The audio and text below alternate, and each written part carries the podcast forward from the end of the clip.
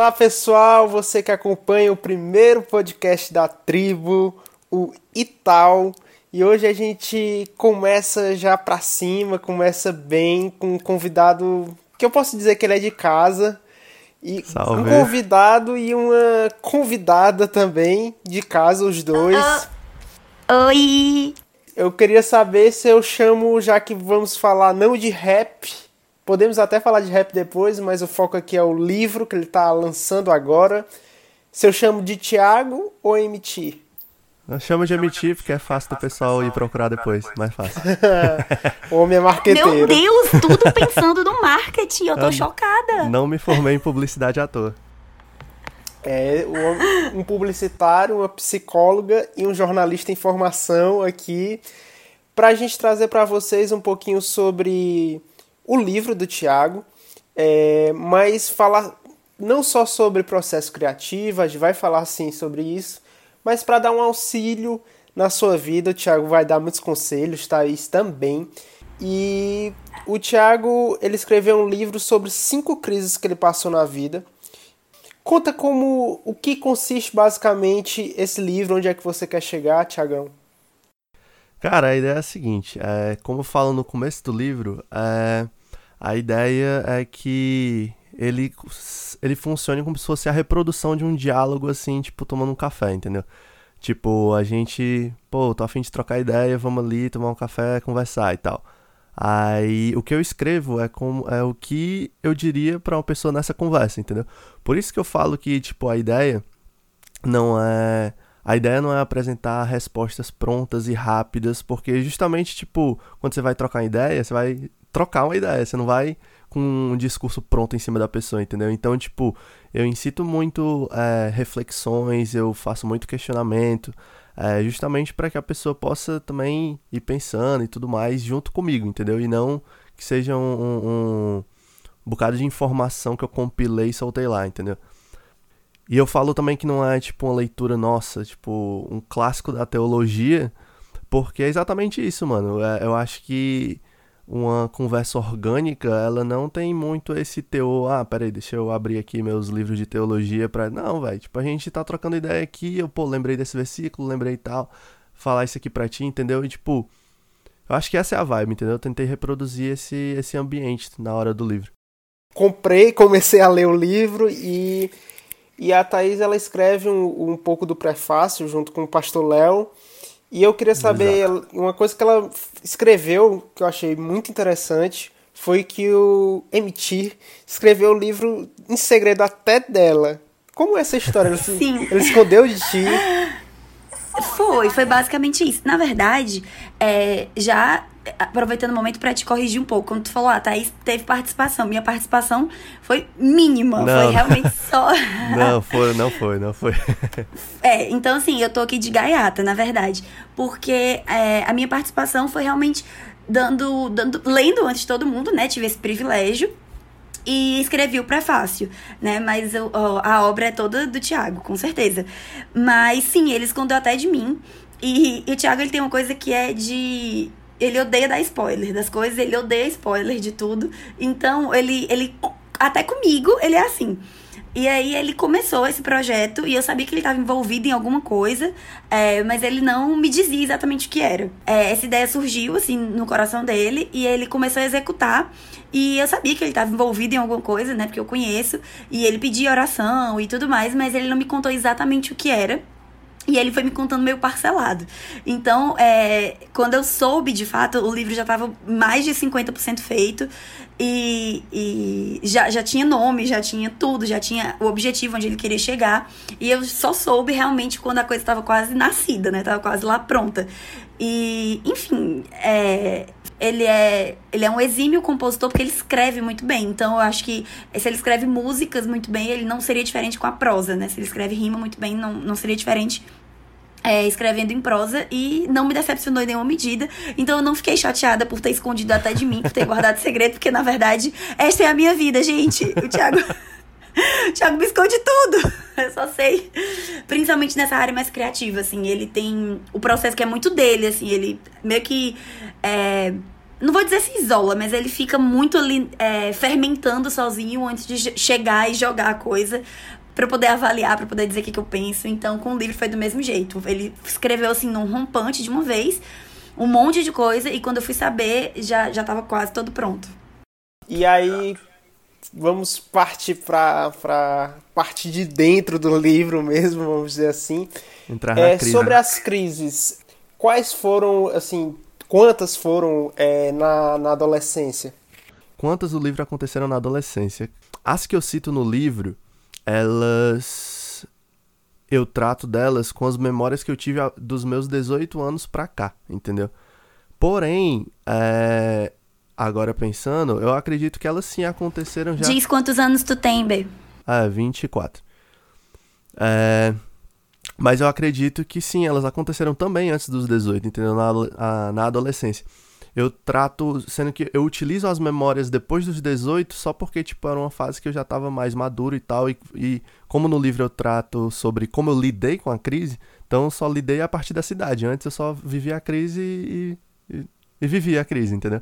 Mas elas aconteceram sim, tipo, na adolescência. Todas elas aconteceram na adolescência. Tô ligado, tô ligado. E aí eu vou perguntar à nossa psicóloga aqui, eu acho que talvez não seja a especialidade dela, a adolescência, mas ela tem muito mais autoridade do que nós dois, Thiago, para falar sobre. Juntos. Porque a adolescência é uma fase tão complicada e, e, tipo, eu sei que tem uma razão até científica, hormonal, de, de praticamente assim, muitas crises da vida de existenciais assim passam pela adolescência e a fé não podia ser diferente, né? Uhum. Segura o B.O. aí, B. Cara, na verdade, é... a adolescência, ela foi criada, né? Ela não existe per si no sentido de que, é, se a gente for olhar a história da infância, assim, é, antigamente as crianças eram tratadas como pequenos adultos, né? E aí, essa, na, na verdade, a adolescência é um efeito colateral da gente ter passado a entender que existe uma fase chamada infância. Né? Se a gente vai olhar historicamente, é, lá muito tempo atrás, né, as crianças trabalhavam, né, as crianças elas eram aprendizes dos pais, né, a gente vê isso na, na própria Bíblia também e na história da humanidade. Então, as crianças elas eram tratadas como mini adultos, né, como adultos pequenos.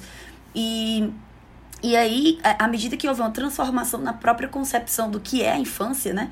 Aí a gente passou a existir uma diferença entre o que era uma criança e o que é um adulto. E percebeu que essa mudança não era brusca, que existia ali uma, um meio termo, uma, uma, uma conexão entre esses dois períodos. E a gente nomeou isso de adolescência, né? Então a adolescência é um período de transição. Eu não me caibo, não me enxergo como um dependente, que é a principal característica de uma criança, né? A criança depende dos pais para praticamente tudo, aprovação social, validação do que vestir, do que usar, do que comer. E, e na adolescência, esses interesses eles começam a mudar, né? Porque a, a criança deixa de ter a, a casa, o ambiente, né? Pai e mãe, como o, o principal referencial.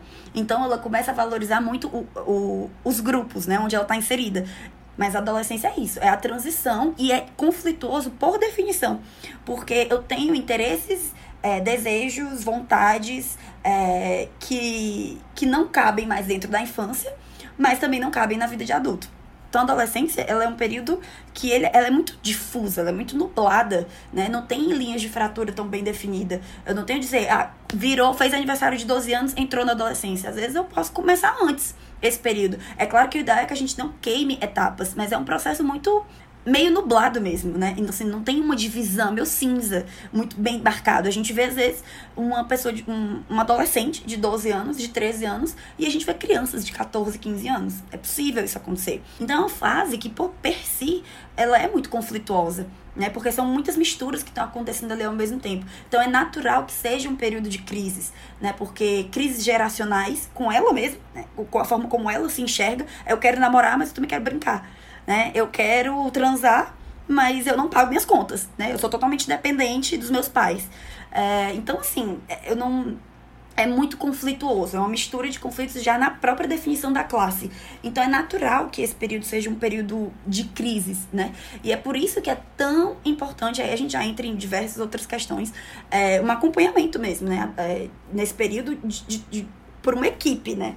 Assim, não, não tô falando só de, de pai e mãe, mas de amizades saudáveis, professores engajados, uma boa escola, pastores, amigos, referências positivas, porque é um período complicado, não é brincadeira, né? Adolescente é normal ter crise. Então, quando o Thiago vai e diz assim, eu tive, minha, todas as minhas crises basicamente foram na adolescência, isso super se explica. Né? É um período em que você sofre mesmo pra caramba. Então a gente tem que prestar atenção no adolescente. O adolescente precisa ser validado, para ser, que a gente olhe para ele com muito cuidado, com muito carinho, porque é uma fase complicada pra caramba. Cara, não, mas eu vou dar um. Não, tipo, tudo que falou foi perfeito, absolutamente perfeito. E, tipo, é por isso que eu bato na tecla que a gente precisa falar sobre crise. Porque, tipo, é outra parada que eu falo no livro. Tipo, eu escrevi a Castelo de Papelão, que é falando sobre todas as minhas crises de fé. Aí ah, quando eu canto, as pessoas que parecem estar super bem com, desmorona, começa a chorar e revelar que estava mal esse tempo todo, entendeu? E cara, por que, que as pessoas escondem que elas estão em crise, entendeu? Então, tipo, se você acha que a maioria das pessoas não passam por crises ou não se desviaram em algum momento da sua vida, é, se você acha que a maioria das pessoas pertence a esse grupo, é, eu acho que isso, essa visão não condiz com a realidade, entendeu? É, pelo menos no, no círculo social, cultural que eu cresci, saca? E assim, na verdade, é... ah, desculpa, Davi, mas. Não, não, vai, vai, é... continua. É só que, na verdade, né, eu acredito, inclusive, que aí entra a importância dos ministérios infantis, de que a gente às vezes não valoriza tanto, né? Que a gente acha que é menos importante, que é importante mesmo, é depois que cresce, a prega, é o culto lá na, no grande templo, que o cultinho é, ah, só contamos historinhas infantis. Não, isso tem muito peso, tem peso pra caramba. Porque são esses cuidados na infância, né? Esse Exatamente. momento enquanto que vão ser tão essenciais para que quando chegue na adolescência, esse desvio ele não seja para tão longe. Seja assim, opa, dei uma crisezinha, dei uma balançada, mas eu já sei para onde voltar, né? Então, probabilisticamente a maioria das pessoas tem crise durante a adolescência, exatamente por ser um período de conflito e por ser um período, acho que até que espiritualmente nós somos confrontados também, né? A gente começa a ter mais independência, então nossos pais, eles não podem mais colocar a gente lá dentro da igreja como quando a gente é pequeno, né? Então, e você começa essa, a andar esse... com galera que, tipo, tá tendo acesso livremente a umas liberdades que a gente vai ter que não ter, abrir entendeu? Mão. Abrir mão, entendeu? Então você fica naquele Sim. conflito também de, é, pô, velho, além de eu estar tá na crise por si só, eu fico vendo a crise, tipo, na minha frente. Pessoas é, tendo uhum. a liberdade que eu queria ter e eu vivendo num contexto que diz que eu não posso ter essa liberdade, entendeu? Né? Então, assim, se tu não tem uma infância bem consolidada, e isso acontece, por exemplo, com quem não nasceu na igreja, ou então às vezes pessoas que estão na igreja, mas que é, não tiveram esse, esse contato, não se expuseram de fato aquilo que era ensinado ali, né? Estavam lá porque estavam os amigos, estavam, os pais de repente às vezes não, não, não completavam em casa, terceirizavam mesmo né, papel que é da família também. Então, assim, tem uma série de motivos pelos quais chega a adolescência e, e aquele, aquele pequeno adulto né, ele tá perdido. E ele não sabe o caminho de volta. E ele não sabe como voltar. Porque não foi ensinado autonomia, não foi ensinado é, a ele mesmo ir lá e ler a Bíblia sozinho, porque ele recebia tudo mastigado no cultinho. Em que isso aprende, tem que, tem que ser aprendido em casa, tem que ser aprendido como criança. Porque o culto, até para adulto, eu sempre digo isso, é sobremesa, feijão com arroz em casa. E a gente tá só falando aqui, mas é porque eu acho que são questões pra gente pensar, né? Será que porque a gente ouviu, a gente aprendeu? Né? E será que se a gente está tendo crise hoje, é, não é porque a gente, na verdade, não aprendeu? A gente só achou que aprendeu e quando a gente foi confrontado, a gente escorregou? Né? Não sei. Fica aí a pergunta no ar. Nossa. mas eu queria falar uma coisa muito importante. Obrigado pela aula, mas a coisa importante que eu queria falar é que a Thaís acabou de matar o pastor Vitor do coração, porque ela disse que a adolescência não necessariamente acaba nos 18 anos. E aí Vai ter gente pedindo pra ir pro acampamento da tribo, gente, até 18 só. Desculpa, pastor Vitor, mas ele sabe o que eu tô dizendo. Ele, ele sabe, mas não, não acaba, mas é, deveria acabar. Um Esse é o tá ponto. Ligado? Exato, deveria acabar. Ele sabe, essas pessoas que chegam numa fase que não deveriam estar e querem continuar tendo privilégios sem as responsabilidades de um adulto, elas não, de, elas não deveriam ser consideradas é, adolescentes mais. Elas são, mas não deveriam. Elas deveriam se envergonhar e não se orgulhar disso. Exato. Não seja moleque. Pois é, e tipo, outra parada que eu queria falar é bem complicado. A, é, o pastor Vitor sempre fala isso pra gente, enquanto liderança, dessa transição de, de criança para adolescente, porque o ministério infantil é aquele ministério onde tem a musiquinha, tem um lanchinho, tem. E do nada ele, quando completa 12 anos, ele vai pra tribo. Que tem, tipo, louvor tal, tipo, é uma parada totalmente diferente. E ele no. E o pré-adolescente, vamos dizer assim, ele não se encontra muito, não tem. Ou ele é uma criança ou ele já é um adulto.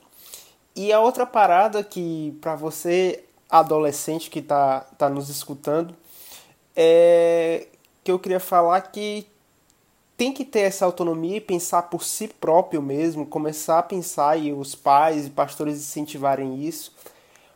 E os pais terem essa consciência, porque a adolescência normalmente é a fase que você vai começar a perceber que não dá para levar o menino obrigado para a igreja. Uhum. E, Exato. E, e a outra parada é que tem uma coisa chamada faculdade. E normalmente Sim. é onde o pastor Vitor sempre fala isso, tem uma estatística, uma grande porcentagem se perde mesmo do, do, do, cristianismo.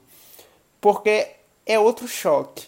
E a gente vai preparando, e a impressão que dá é que a igreja vai dizendo não pode, não pode, não pode, não pode.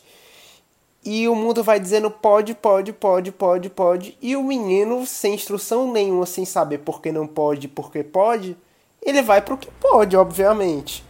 Queria saber de ti, Tiago, assim, se tu sentiu muito isso nascendo do lar cristão, que com, quando a igreja normalmente quando fala, ah, tipo, é, sexo, Ave Maria, quase um palavrão, pornografia, meu Deus. Ave Maria. É quase, quase, quase um crime e, tipo, não explica como, como se deve ser feito tal. Enquanto você vai, você, o menino olha pra escola, todos os amigos dele estão estão tendo experiências sexuais e ele não entende nada daquilo e ele não entende porque os amigos dele podem e a igreja dele diz que não pode. E tu sentiu muito às vezes essa... Ele, às, às vezes ele entende, mas de um jeito que não deveria entender, né? Sim, sim. Mas tem, porque, tipo, pra mim eu também nasci em lar cristão e tal. Mas, tipo, dá essa impressão que a igreja infantiliza assim um pouco as pessoas assim e tipo e o mundo é um mundo adulto e o adolescente fica meio nesse quero ser adulto claro. E aí ele meio que sai para a vida assim porque ele quer ser, se sentir maduro fazer coisas que, que são não são mais de criança e na igreja para ele é só coisa de criança. Cara vai Thiago. vai. É, eu pensei mil formas de responder essa pergunta não sei nem por onde é começar é, mas, é, inicialmente, só dando um salve, mano, mas sobre essa. Uh, sobre essa estatística mesmo do lance da faculdade, é super real, mano. Tipo, por exemplo, tem um brother do meu PG, mano, Lucas Martins. É, salve aí pra ele. Tipo, ele é missionário da, da CRU, tá ligado? E a CRU é, é uma organização justamente que atua com estudantes universitários e tal. É, justamente porque ele tem, eles têm todas as estatísticas de que a fase que a galera sai a fase que a galera é, desvia é justamente dentro da universidade, entendeu? Então, tipo, é, é só. Falei só pra reforçar mesmo que é sério esse período, entendeu? E, mano, sobre, sobre isso de tipo, ah, velho, se a. Se a igreja infantiliza e tal, cara, uh, eu acho que sim, tá ligado? Eu acho que. Uh, eu acho que. Uh, eu acho que muitas pautas não só. Thiago tá nervoso. Não, é porque eu tô procurando as melhores palavras aqui. Eu acho que muitas. Eu acho que muitas pautas não são abordadas como elas deveriam ser abordadas. E o mundo tá aí abordando elas, entendeu? Tipo, uh, o... enquanto a gente não, não fala, sei lá, sobre, é, sobre sexo dentro da igreja, o mundo tá falando, tá mostrando, tá incentivando, tá vendendo camisinha, tá fazendo tudo, entendeu? E a gente tá lá. Tá dando, tá dando camisinha. É, tá dando, exato, tá vendendo, né? Ah, ainda bem que eu não sabia dessa informação, né? É...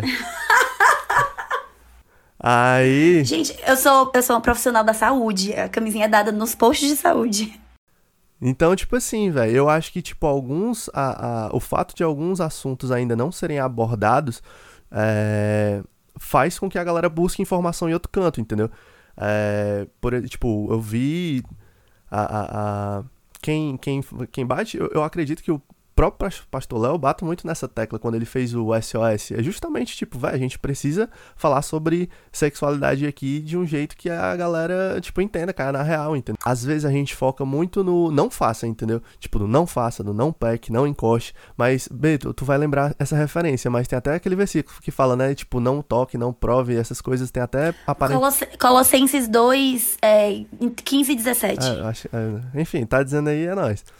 É, que fala essas coisas até têm aparência de sabedoria, mas elas não são úteis para refrear os desejos da carne, né? Alguma coisa assim? Exato. Então, tipo assim, mano, eu acho que a gente, a, a gente desenvolveu um cristianismo muito baseado no não faça, no... Não, eu não tô dizendo que você tem que fazer agora para ver que não vale a pena. Mas eu tô falando sobre a didática que as pessoas é, abordam isso, entendeu? Então, tipo assim, eu acho que faltam... Falta essa abordagem, falta um diálogo sincero, um diálogo papo reto. Eu acho que é, falta sensibilidade, tá ligado? Tipo, e, e principalmente eu acho que também falta a igreja se posicionar como um local que tem, tipo, que seja vista como fruto de, de respostas e soluções saudáveis, entendeu? Tipo, não sei se vocês estão entendendo, mas é que, tipo, eu, eu tenho a impressão que o cara, quando tá na crise, ele tem a impressão que a igreja vai fornecer a resposta careta e não a resposta que vai sanar as dúvidas dele, entendeu? Então, tipo assim, o que é, é, seja, sei lá, eu não faço a mínima ideia do porquê, é só uma suposição mesmo, mas seja por linguagem, seja por a pessoa, a pessoa que representa a voz daquela comunidade ali, tá ligado? Não sei. Eu, eu acredito que, tipo, deve haver esse posicionamento mesmo de, tipo. Enfim, de ser essa voz, tipo, que, que vai passar uma segurança na resposta do cara que tá buscando a crise, entendeu? Na verdade, eu, eu tava pensando, assim, no que tu tá falando. É, o Thiago falou assim: eu não sei se é que a igreja infantiliza. Talvez falte. É, eu não acho que ela infantiliza. Eu acho que, é, tu falou, ela super protege, né? E eu acho que eu vou mais nessa linha. E eu não sei se super proteger é necessariamente infantilizar. Talvez, né? A gente precisa pensar. Acho que em alguns momentos sim. Em, em outros, é, não de sei. Depende de quem super protege, né? Tipo, é... eu acho que a infantilização é, uma, é, um, é um aspecto da superproteção, mas não significa que quem é... super protege infantiliza, entendeu? Exato, exato. E, e, eu acho que assim, eu, eu enquanto tu falava, eu pensei que em umas coisas que eu vou jogar para vocês me dizerem se vocês acham que faz sentido também, né? Porque eu não tenho pretensão de ser. Ai, meu Deus, de ser a, a palavra da verdade aqui, né? Mas eu, eu penso. Eh, eu penso que a figura da igreja, né, ela é muito, às vezes, ela recai muito sobre a figura do pastor né? Então, quando a gente está falando que a igreja infantiliza, a igreja infantiliza, e aí a gente pensa muito num aspecto, o pastor infantiliza, né? As grandes lideranças, quem está em cima da camada lá, lá, no, lá no topo da pirâmide, vamos dizer assim, ele infantiliza, eu acho que, na, na verdade, acreditar que a igreja é o pastor é que é infantil né? Então a gente tem que entender que a igreja, ela vai além do, do culto no domingo, por exemplo, ela vai além de uma programação, ela vai além de um acampamento. Eu acho que os pastores, eles são por vezes sobrecarregados nesse sentido, e aí a gente acaba acreditando que eles não falam de muitos assuntos, que eles não abordam tudo, porque não tem como mesmo, né? O trabalho de um pastor, ele é muita coisa. Então eu acho que a gente tem que entender a igreja, a instituição igreja, como corpo e pessoas. Nós somos a igreja. Se a igreja infantiliza, nós infantilizamos, né? Eu acho que é trazer um pouco pra gente esse papel de que nós fazemos isso uns com os outros. Então a gente tem que começar um movimento de que eu sou levando super a bandeira, porque transformou minha vida e eu continuo. É, enfim, é, é uma coisa que não acaba nunca, que chama discipulado. Acho que a gente precisa delegar algumas coisas para novos líderes, né? Líderes de PG, líderes de discipulado, né? Discipuladores e discipulandos, e um discipulando o outro, porque não dá, né? Vamos pensar numa igreja como a nossa, que é uma igreja bem grande é claro que é função do pastor cuidar das suas ovelhas, mas eu, eu fiquei pensando assim, na analogia para explicar o meu pensamento, e eu fiquei pensando que a gente às vezes deposita muito, por exemplo, em programação, né, como eu falei, no culto, no acampamento. Pensa nesse momento ali, o pastor ele tem o quê? Uma hora de pregação, né? Menos que isso, 30 minutos de pregação. Então, foi, é, eu penso que o fato da gente às vezes acreditar que a igreja é só o não, o não, não faça, é porque eu vejo muito o, o pastor naquele momento ali de pregação como um, é, Você tem... um porta-voz É, você tem 30 minutos para é, passar tipo, uma mensagem extremamente importante. Exato, tipo, Atenção, não cinco, é um treinamento. Você tem 5 Atenção, segundos no elevador. Não é um treinamento. Me, me confunda Exato. que. Oh, me confunda. Me convence que sua ideia é boa. Cara, é, é exatamente isso. É tipo, atenção, você tem uma hora para cuidar desse rebanho. Cara, foge do abismo sai correndo do abismo. Aí tu tem discipuladores ao longo da semana que vão dizer: pera, vem cá, por que, que é um abismo? Ah, é um abismo por causa disso, é um abismo por causa daquilo. E aí a gente afasta um pouquinho aqui, mas se eu quiser um pouquinho ali, eu, eu vou pro inferno, eu não vou. E, e aí a gente tem um, tra um tratamento, né? Uma, uma, um trabalho mais personalizado, né? Pessoas cuidando de pessoas. O pastor, ele é um porta-voz. Então, eu entendo, perfeito, eu entendo é, pastores terem aqueles 30 minutos ali, e aí é realmente isso. Pra para operar quase um milagre, porque cada um ali tem uma relação diferente com o sexo. Tem gente que tem relação diferente porque por causa da pornografia, tem gente que tem uma relação diferente porque é uma menina que foi objetificada, porque ela tem um baita corpão com 15 anos e ela só recebe atenção porque os meninos olham para é, pro corpo dela. Aí tu tem outra questão com o sexo porque é, é, um menino uma menina que estão super apaixonados, eles querem casar, só que eles têm 16 anos e um namoro de 3 anos, e ninguém fica 3 anos sem se abrasar. Já vou dando toque aqui para vocês, não se iludam. Então, é, é, então tu percebe como tu tem uma temática que é sexo, e aí tu tem um monte de histórias particulares, diferentes, que, questões problemáticas com essa. É, com esse tema, né? E aí, o que, que o pastor vai fazer? Como é que ele vai falar algo que vai caber para todo mundo? O que vai caber é o não faça. Não, não faça. Fuja, saia correndo. Não transe. Porque é o que dá tempo. E aí, e eu entendo, e eu acho que os nossos pastores, na verdade, fazem pra caramba. Porque, como o Tiago falou, a gente tem seminário, a gente já teve SOS mais de uma vez, a gente teve bastante tempo atrás, isso aqui é para quem é das antigas. O Repense, né, que, enfim, quando eu tinha 18 anos, e que foi um seminário sobre sexualidade também. A gente eventualmente está falando disso, né, na, no, em PG, em estudo sobre castidade, sobre pureza, etc. Mas é, é, muito pesado colocar nas costas da igreja ou do pastor a responsabilidade de cuidar, sabe, dos pormenores, das nuances. Então eu acho que aí entra um papel muito importante de formação de líderes, de formação de discipuladores e de pessoas que estejam é, responsabilizadas no tete a tete, no individual, no um a um mesmo. É tipo assim, ei, vem cá tu que é viciado em pornografia, ei, vem cá tu que tá se relacionando com teu namorado e vocês não estão se aguentando mais, ei, vem cá tu, meninazinha, que tá que usa o teu corpo para poder chamar atenção porque tu não sabe que tem valor além disso, né? Ei, vem cá tu. Então assim, sexo, quando a gente fala de sexualidade, é tudo isso.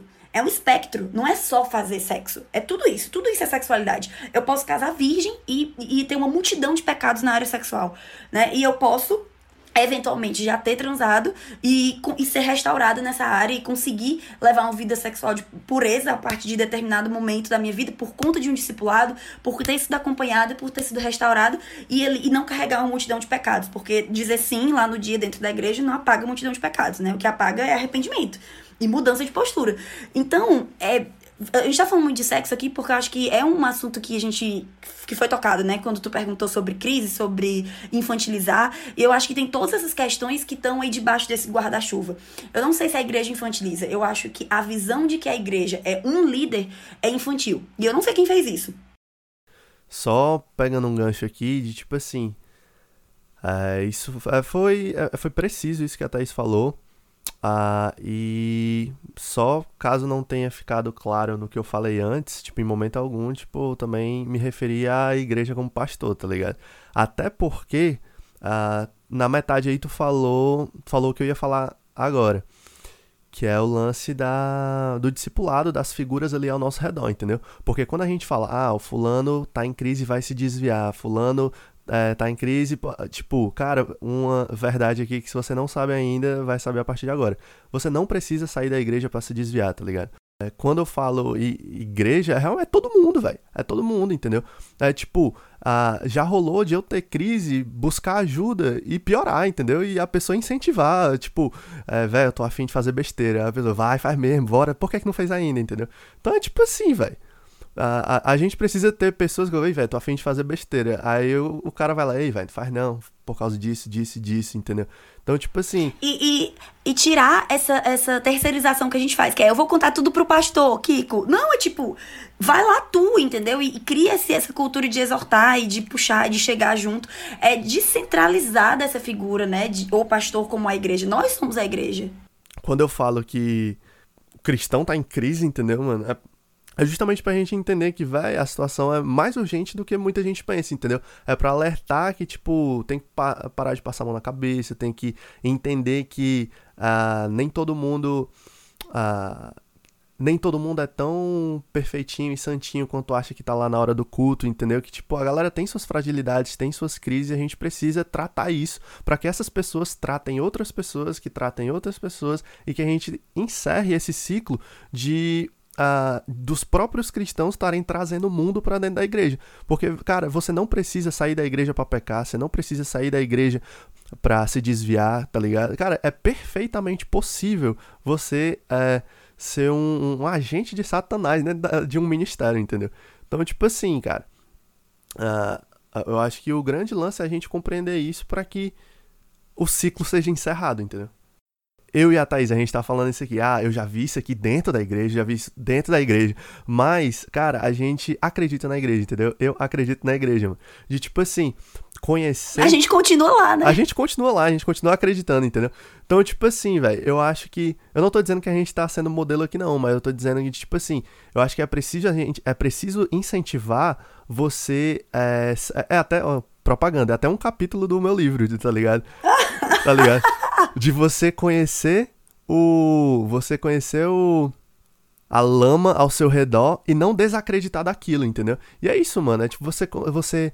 Tipo é você conhecer todos esses podres, saber que você é tão, é tão pecador quanto, saber que se pá você faria pior e não ficar julgando os outros e contribuir para que isso aqui vire uma comunidade que acolhe, que trata, que cuida, entendeu? E não tipo assim, Apesar de nós. Apesar de nós, porque seria muito fácil eu e a Thaís a gente falasse isso aqui, cara, eu já vi isso aqui dentro da igreja, isso dentro da igreja, isso da igreja, e é por isso que eu não vou mais. Ponto. Não, tá ligado? É tipo, eu já vi isso, eu já vi isso e eu não quero ver mais, cara. Eu vou fazer alguma coisa para não ver mais isso dentro da igreja, entendeu? A começar em mim. A começar em mim, entendeu? E, tipo, pra gente. Falamos tanto das crises e vocês. A Thaís me ajudou muito dando o gancho do discipulado. Tinha falado que era um dos temas. A questão do discipulado, não sei se o Thiago teve experiência de discipulado, a Thaís também e tal.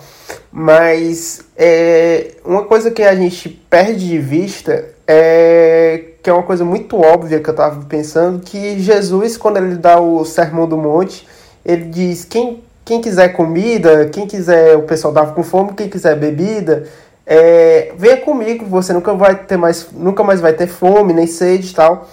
Que Jesus, ele não era um, um ele não pregava um, um, cristianismo, Jesus não pregava um cristianismo, mas enfim, Jesus não pregava um, um estilo de vida é, de pregação, como a Thaís disse, de meia hora ali falar, pá, ele pregava um estilo de vida de discipulado, de estar tá junto com, comigo.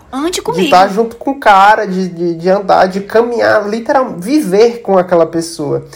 E eu queria que vocês reforçassem isso para os nossos adolescentes, é, que é importante, qual foi importante para vocês e, e como vocês foram importantes na vida de outras pessoas para esse processo de, de discipulado, como é que vocês chegaram até aqui com a ajuda da, da galera, não só com a ajuda dos pastores, né? Cara, eu vou, eu vou começar porque eu acho que eu vou ser mais rápido. É... Caraca, véi! não, no sentido de que eu tenho o, algo mais resumido a dizer, porque... Magoou? Como é que tu sabe? porque, justamente o que eu ia começar dizendo, as suas experiências com o discipulado foram mais extensas, duradouras, entendeu? Mas. É... DR aqui no meio do podcast, né? é... Não, mano, tipo, eu ia falar. Primeira coisa que eu ia falar é que, tipo, primeiro desmistifiquem o que é o discipulado, entendeu? De tipo, o discipulado não precisa ser nada formal, não precisa ser uma coisa que, que faz uma liturgia e que agora eu vou chamar o meu amigo pra gente ter uma hora de comunhão, adoração e louvor, tá ligado? É, o discipulado não é isso, mano. Não é só isso, saca? É, eu acho que você tem que desmistificar isso é, pra você entender, velho, que, tipo, o Guigão falava muito isso. Que a vida na vida, velho. É tipo assim, é tu ter um brother para quem tu ligar, entendeu? É tu ter um brother que tu sabe que tu vai conversar e que ele vai te dar um conselho bíblico, entendeu? Então, eu acho que a primeira coisa, velho, que me ajudou no caso foi essa desmistificação, entendeu? Porque, por exemplo, é, quando eu fui pro Haiti em 2014, uh, que foi onde eu considero ter sido a minha conversão, depois que eu voltei, uh, eu voltei no primeiro dia já fui pra faculdade, entendeu? Tipo assim, eu comecei a faculdade logo após o Haiti, entendeu? E como eu tinha considerado minha conversão ter sido no Haiti, era tipo assim, era uma nova vida a partir de agora, entendeu? Começar agora a faculdade, nova vida e tal, e tipo, longe de algumas. É, é alguns costumes que eu tinha na época do colégio, agora eu vou poder deixar tudo isso para trás, vou começar aqui, faculdade vai ser outra coisa. E lá, mano, eu foi onde eu conheci o meu brother, é, irmão mesmo na fé, que é o, o Alisson, o A12. E, mano, tipo, a gente viveu ali um, um, um, discipulado, tá ligado? De tipo assim, a gente era brother, a gente compartilhava as nossas dores, a gente trocava ideia bíblica quando a gente tava com crise, trocava ideia junto, entendeu? Tinha aquela amizade que se fortalecia na fé, entendeu? A gente, sei lá, às vezes mandava pregação pro outro, enfim, tá ligado? Então, tipo assim, ter tido uma, uma pessoa ali para caminhar junto, mano, foi crucial, foi fez uma diferença crucial para que eu tivesse permanecido, entendeu? É, eu acho que se eu tivesse entrado sozinho na faculdade, eu acho que aquela chama, não sei se aquela chama que acendeu na Haiti teria durado tanto tempo, entendeu? Então, tipo assim, eu acho que na minha vida, pelo menos, o discipulado teve um papel muito importante na permanência, mano, de fixar uma parada que Jesus colocou ali. E não só e não só nisso, né? Tipo, depois futuramente, quando eu tive a oportunidade de ser discipulado por outras pessoas, de discipular outras, outras pessoas também, eu acho que, é como eu falei, a Thaís vai poder descrever bem melhor, porque as descrições dela são muito boas a respeito dessa, desse, desse tópico. Mas também, velho, o que eu vivi em relação a, a discipulado também posterior a essa minha fase pós-conversão foi um marco, mano. Divisor de águas mesmo, tá ligado? Porque, tipo assim, sei lá, velho, é uma relação sincera, saca, mano? É tipo uma relação sincera você ter alguém ali caminhando junto. Cara, imagina, tipo, sabe quando tu tá na, na escola e você vai pra coordenação porque você fez alguma besteira, mas um amigo seu vai junto e você fica mais tranquilo porque você não se lascou sozinho, entendeu? Então é, é tipo isso, mano. Você tá no meio da tempestade, mas tem alguém com você, você fica mais tranquilo porque você não tá sozinho, entendeu? É, e da mesma forma o contrário, mano. Tipo, é muito massa você poder ter uma vitória e compartilhar com com a pessoa que tá ali caminhando com você e tal, enfim. Vai lá, B. assim, eu sou completamente fã, defensora do discipulado, porque, como eu falei, mudou a minha vida, assim, ter sido discipulada. É, eu lembro que eu, eu fui discipulada ainda na adolescência pela Bia Barcelos, né, que é mulher do Daniel Barcelos, que hoje é pastor da IBEC. Não sei quem conhece aqui, quem é da tribo que conhece essa galera dessa época aí, de quando eu era adolescente. E assim, foi meu primeiro contato com isso. E foi uma experiência de, de acolhimento mesmo e de, de transformação, assim. Eu era muito bebê na fé, eu tava engatinhando na fé. E a Bia tinha muito mais maturidade do que eu, né? Ela já era casada, ela já era mãe. Mas a Bia foi mãe e casou muito cedo. Então a gente não tem uma idade tão distante assim. Mas tanto na fé quanto na vida, ela tinha muito a me ensinar.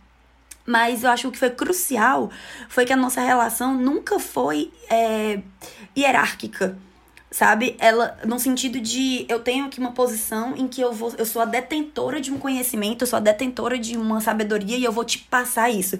É claro que ela tinha mais conhecimento e mais sabedoria do que eu pelos momentos de vida, isso era nítido, mas ela me validou, ela me acolheu com todas as minhas vulnerabilidades e ela expôs as vulnerabilidades dela de quando ela passou situações parecidas, de e, e sem julgamento, e num, num, espaço muito mais neutro ali, sabe? É, é, de sinceridade mesmo, de, de rasgar a vida. E aí a gente construiu uma amizade é, assim, muito sólida, que, que transcendeu, assim, os momentos de é, de discipulado, né? E aí eu ter passado por essa experiência foi totalmente transformadora e decisiva no meu momento de conversão também. Na verdade, eu já estava na igreja há alguns anos, é, como eu falei, eu entrei na igreja assim com os meus 13, 14 anos, mas eu só me batizei, por exemplo, com 19. E foi é, um pouco antes de, de começar o discipulado, digamos assim, foi tudo meio misturado. Então foi muito crucial, assim, conviver com uma pessoa que estava há tanto tempo na igreja e que tinha tanto para me, me ensinar sobre serviço, sobre com a vida mesmo, né? E com a vida dela fora da igreja também, como mãe, como esposa.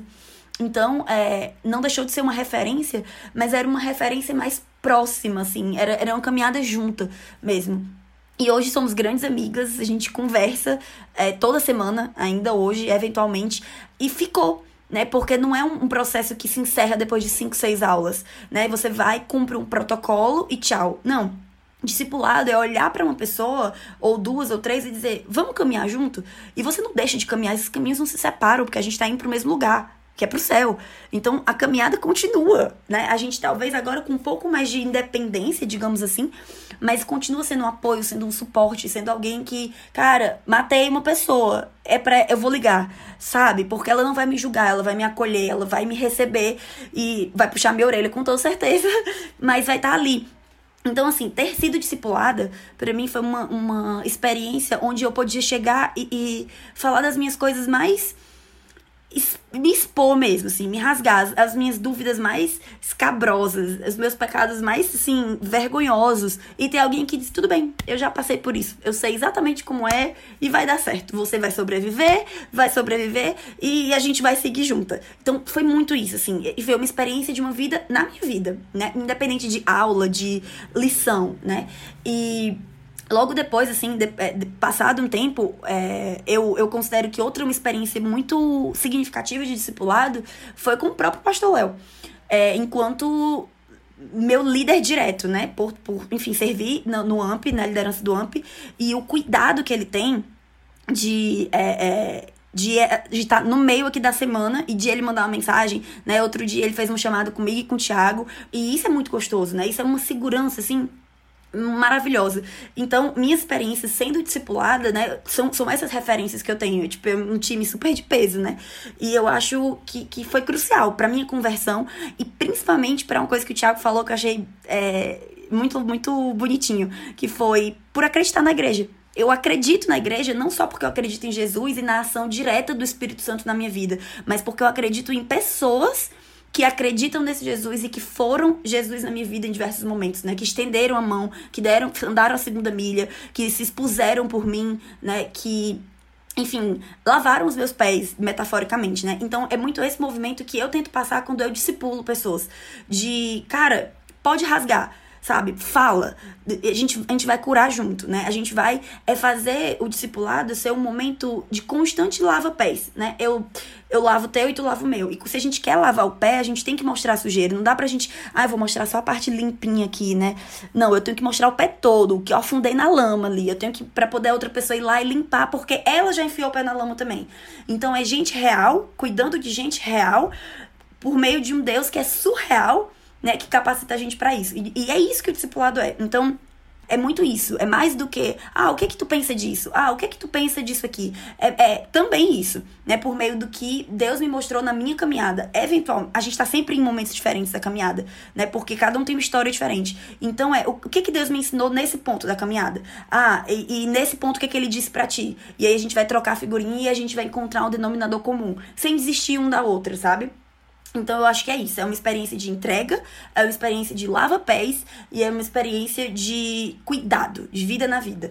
E, e para mim o discipulado hoje é uma coisa que eu não abro mão. Eu não abro mão de ter contato de para expor minhas vulnerabilidades e não abro mão de ouvir vulnerabilidades de pessoas e fazer com que elas se sintam à vontade em ter alguém ali com elas, né? Não à vontade para pecar, mas à vontade para saber que elas vão ter quem ajudar elas a sair daquele espaço, daquele lugar, daquele momento. É isso, é orar junto, sabe? É, é não ter vergonha. É um momento de intimidade mesmo, sabe? Eu, eu, eu, eu, gosto disso. Então não dá pra gente achar que o culto, a pregação, ela vai dar tudo isso pra gente. Não é a função. A função do culto é de celebrar. Celebrar o dono da festa, que é Deus, né? É cantar para ele, é falar para ele, é homenagear a ele é, ter reverência a ele, é preparar para ele. Ali ele é o protagonista e tudo mais. Não que no discipulado não seja, mas não tem como, naquele momento, a gente ter isso, essa intimidade que a gente tem no um a um, ali, cara a cara com a pessoa. É outro momento, é outro espaço. E é fundamental. É Meu Deus! Mas é, acho que, tipo, caminhando mais pro final, concordo com tudo, com o discipulado, achei muito massa todas as visões é, que falaram, tanto Tiago e Thaís, sobre discipulado, sobre ser algo não hierárquico. E uma coisa que eu acrescentaria da gente fugir só dessa ideia que a gente tem, eles não abordaram isso, mas que eu acho importante de discipulado, gabinete pastoral não é confessionário, você não precisa, é, tipo, você Claro que, como ela disse, é mostrar a sujeira, mas você, tipo, não deve nada a ninguém. Você só, sua dívida é com Deus e se resolva com Deus. Uhum. Então, você sinta à vontade para se expor ou não. E eu, e o que eu queria falar nesse momento final, abrir o espaço aí pro emitir e pra Thaís fazerem propagandas. Então, manda tudo aí, vocês. Começa aí, emitir. Então, é, em primeiro lugar, comprem um livro. é, o link está na minha bio, bem publi, né? Aqui. Não, mas na moral, galera, tipo, é, o processo de escrita do livro foi bem louco. É, em todos os momentos eu pensei em como eu poderia ajudar alguém que poderia estar passando por aquilo que eu escrevi. Então, dá uma, dá uma lida nas crises que eu abordo. É, se você se identificar ou lembrar de alguém, tipo, compra que você vai estar ajudando a, a, o ministério mesmo. Eu trato o MT como um ministério, não como uma pessoa. É, enfim, tipo, isso vai ajudar a que eu tenha recursos para continuar tendo outras ideias e abençoando outras vidas. Então, comprem o livro.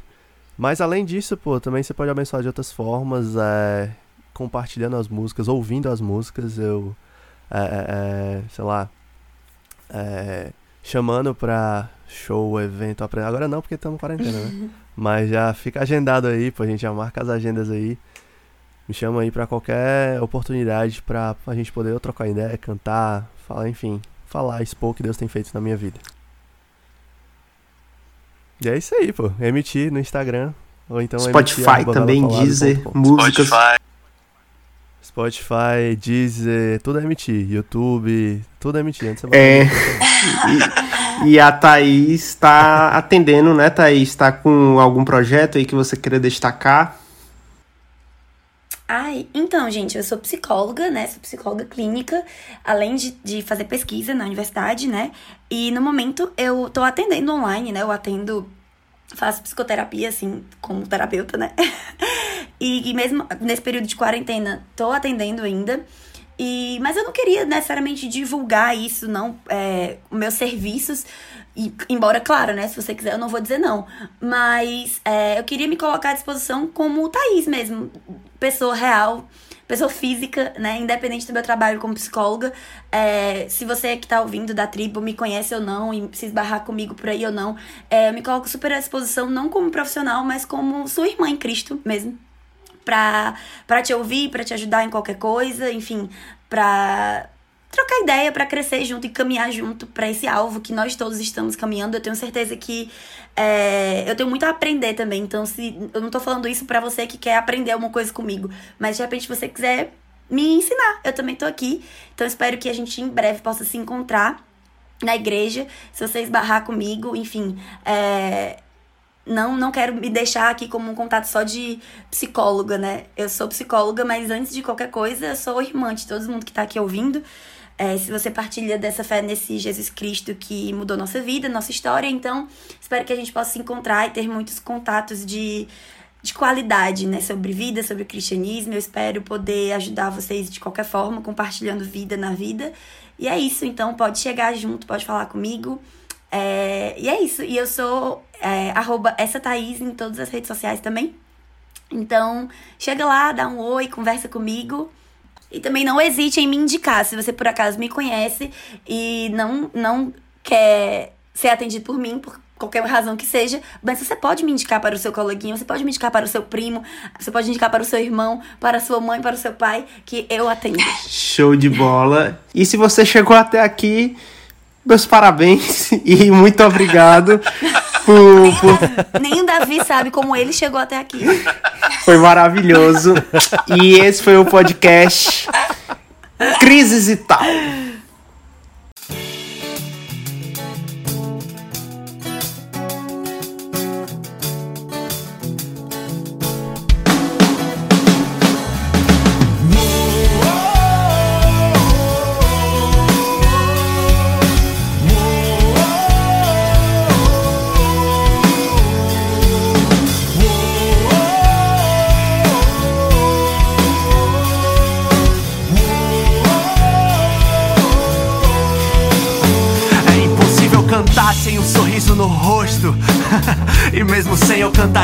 Pois minha certeza não tá no que tá ao meu redor, mas no fato de que ele não mudaria. Senhor, esses versos pra ti são, expresso minha gratidão, excesso de emoção aqui fluindo. Já não me estresso, preocupo não, confesso se essa canção fosse uma foto, eu sou aquele ali sorrindo. Falo de confiança, segurança que Deus no controle está, soberano em tudo que há de vir. Não importa qual motivo virá ou razão para me preocupar, pois Deus é o maior motivo para eu sorrir. Certo que é muitas vezes deserto, você já se sentiu tão perto e era só uma miragem. Irmão, levanta a cabeça e jamais se esqueça.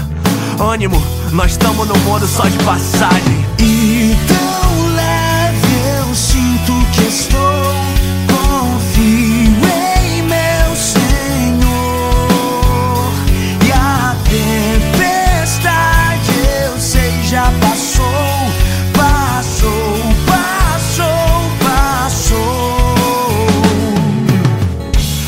grande amor nada nos separa, nada. Ele não desampara os seus, mesmo no olho do furacão. Você continua debaixo dos olhos de Deus. Eu sei que não é fácil, já fiz tanta oração, papo reto. E pensei que do teto não tinha passado. Até perceber que as orações não precisam passar do teto. Se você entende que Deus tá do lado, é sobre bonança, irmão. O valor de uma tribulação alcança maturidade. Espírito não é mais criança. Tribulação produz paciência, paciência gera experiência, experiência gera esperança que nunca será decepcionada. Feliz, pois eu sei que a graça não é conto de fada. Mano, pode chover um dilúvio ou pode não chover nada. Sem preocupação, pois todo cristão já canta de alma lavada. E tão leve eu sinto que estou.